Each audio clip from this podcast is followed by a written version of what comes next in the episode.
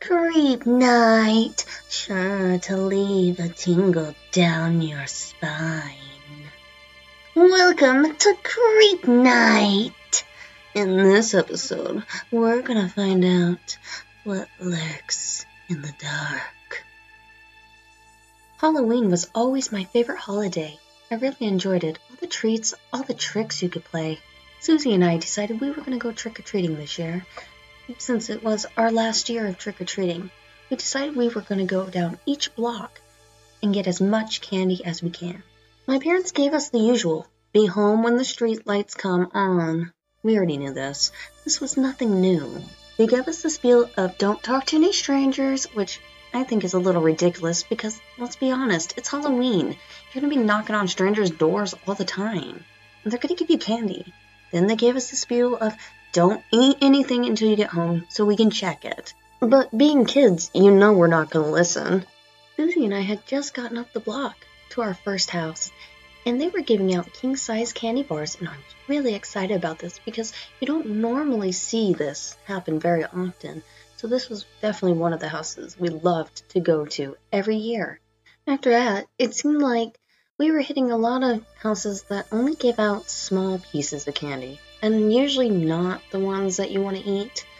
The third house, well, they gave us dental floss. Who gives out dental floss on Halloween? This is supposed to be the one year that us kids don't have to worry about hygiene, like brushing your teeth. This is the night that we can eat all the candy that we want. Anyways, we left that house. Obviously, we were not sticking around to get more dental floss. Susie and I hit the corner the forbidden corner. This was the biggest rule our parents gave us to never, ever go to the Clare house. The Clare house was a very old house that was falling apart, but their reasoning was it was haunted by a Mrs. Clare.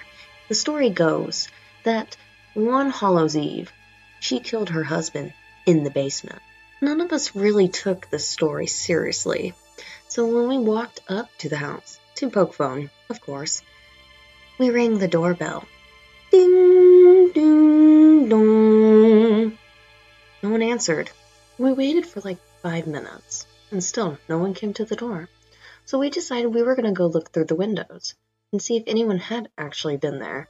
When we looked through the first window, there was a small little light. We couldn't tell exactly what it was, nor where it was coming from. I could hear a little wind But I didn't really think anything of it. I mean, it was just natural wind. And these old houses, I guess, tend to make those kinds of noises. So it didn't scare us. But when we went to the second window, we noticed a shadow. And this time, we heard a voice. Chop. Mm, Swing, chop, chop. We figured it was one of the teenagers. They wanted to scare us. We were kids, so we were easy targets. The shadow seemed to get closer, and this time we decided maybe it was a good idea to get away from this house. So we ran off of the porch and down the street. Jenny, who do you think that was?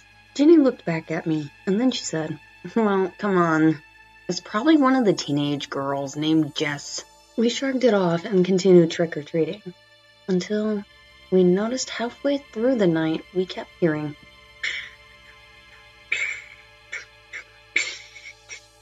We would stop and turn around, but no one was there. It wasn't until the second time we heard it that we had noticed something following us. It was the shadow. It was making movements like it was holding something, something familiar, something I've seen before, an axe. And it kept saying, swing, chop, chop, swing, chop, chop, swing, chop, chop. And at this point, we knew it wasn't a teenager, because when the shadow got closer, it took on a form of a woman, a gray haired, green eyed woman, and her eyes seemed to glow in the dark. We started to run, but as you could tell, we weren't fast enough. And this is where I need to tell you the sad, horrible news that we are now a part of Mrs. Clare's house forever. Thank you for listening to Creep Night, sponsored by Pizarro.com.